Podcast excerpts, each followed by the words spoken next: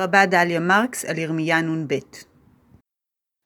הפרק הקודם, פרק נ"א, מסתיים במילים עד הנה דברי ירמיהו. זה למעשה סוף הספר.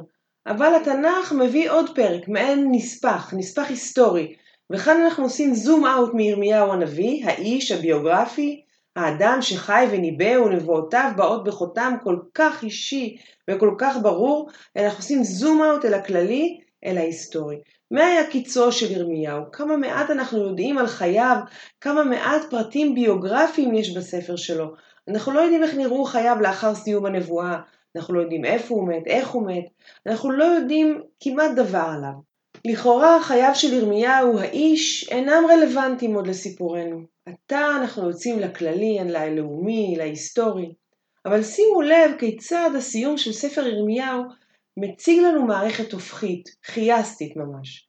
כשם שירמיהו האיש אינו רלוונטי עוד לתולדות הימים שבאו בעקבות נבואתו, לחורבן הקשה, לגלות, כשם שאנחנו עוברים ועוברות מן האיש הפרטי שמנבא על גורל האומה, כך חל בספר גם תהליך הפוך.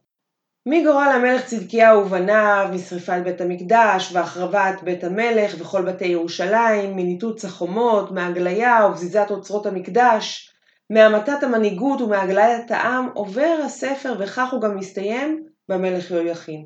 יהויכין הוצא מבית הכלא ונאמר עליו וידבר איתו, כן, אוויל מרודח עם יהויכין טובות וייתן את כיסאו ממעל לכיסא המלכים אשר איתו בבבל ושינה את בגדי חלאו. זהו מין סיום של נחמה פורתא, של נחמה קלה בימים קשים ורעים. אבל שימו לב למילים האחרונות של הפרק, שהן גם המילים האחרונות של הספר, נאמר על יהויכין שם, ואכל לחם לפניו תמיד כל ימי חייו. וארוחתו ארוחה תמיד ניתנה לו מאת המלך בבל, דבר יום ביומו עד יום מותו כל ימי חייו. זה סיום הספר הנשגב הזה באוכל, במזון פיזי, בקביעות האכלתו של יהויכין המלך לאחר החורבן הגדול הקולוסלי הזה של בית ראשון.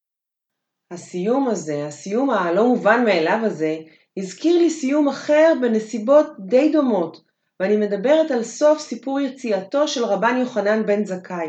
אף הוא יצא מירושלים. יהויכין הוגלה, רבן יוחנן יצא בעצמו, זה בסוף ימי בית ראשון וזה בסוף ימי בית שני, והתלמוד הבבלי במסכת גיטין דף נ"ו מספר על המפגש של רבן יוחנן עם אספסיאנוס הרומאי. אספסיאנוס מתפלא מחוכמתו של רבן יוחנן בן זכאי ומאפשר לו לבקש משאלה. ובניגוד לכל ציפיותינו, הוא איננו מבקש על הצלת ירושלים.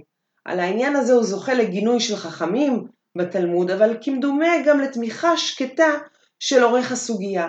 אולי בגלל הפרגמטיות של הבקשה, שהרי אילו היה מבקש בקשה מוגזמת, גם את אותה הצלה פורתא, המתונה והקטנה, לא היה מקבל. ומה ביקש רבן יוחנן? שלוש בקשות. תן לי יבנה וחכמיה, ושושילתא שושלת דרבן גמליאל, ואסוותא דמסיין לי לרבי צדוק, ורופאים שירפאו את רבי צדוק. הבקשה הראשונה, תן לי יבנה וחכמיה, היא בקשה מרחיקת ראות אל העתיד. כדי לקומם את היהדות צריך חכמים ואנשי חזון שיבנו לנו מציאות בת קיימא לאחר החורבן. הבקשה השנייה היא בקשה להווה, השושלת של רבן גמליאל. אנחנו צריכים מנהיגות, את המנהיגות דהאידנא, המנהיגות של עכשיו, כדי לעבור מהעולם של פעם אל העולם החדש.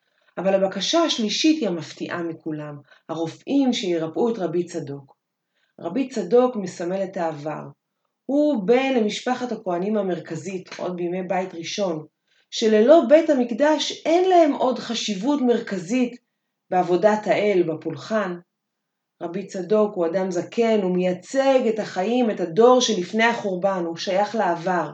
אבל, וכך מבין רבן יוחנן בן זכאי, גם עם העבר צריך לעשות שלום ולחלוק לו כבוד. רבן יוחנן מבקש אם כן שלוש בקשות, האחת על העתיד, השנייה על ההווה והאחת על העבר. הוא מעניין במיוחד לראות את הביצוע של הבקשה השלישית על רפואתו של רבי צדוק, וזה מה שקושר אותנו לפרקנו. כאן מתואר מעשה הריפוי האיטי וההדרגתי שלו. ביום הראשון השקו אותו מי סובין, אוכל קל מאוד, ולמחרת ערבבו את מי הסובין עם מעט קמח, ולמחרת נתנו לו מים עם קמח, עד דרווח מאי פורטה פורטה, עד שרווחו מאב מעט מעט. המזון, האוכל, התזונה, האוכל הממשי ממש, הוא חלק מתהליך הריפוי. חכמינו הבינו את הקשר ההכרחי בין תהליכי נפש ובין צערפי רוח ובין הגוף. הגוף ממש, לא כמטאפורה, הגוף הסובל, האוהב, הכמה, גוף האומה וגוף האדם. גם במקרה של האכלת יהויכין עם חורבן בית ראשון, וגם במקרה של רבי צדוק בסוף הבית השני. במחזור הקריאה השני של 929, אנחנו קוראים את הפרק הזה בימים של דאגה לרפואה ולבריאות. ומי ייתן שעד מהרה נזכה כולנו לבריאות טובה, ושנחזור לשגרה טובה ומיטיבה.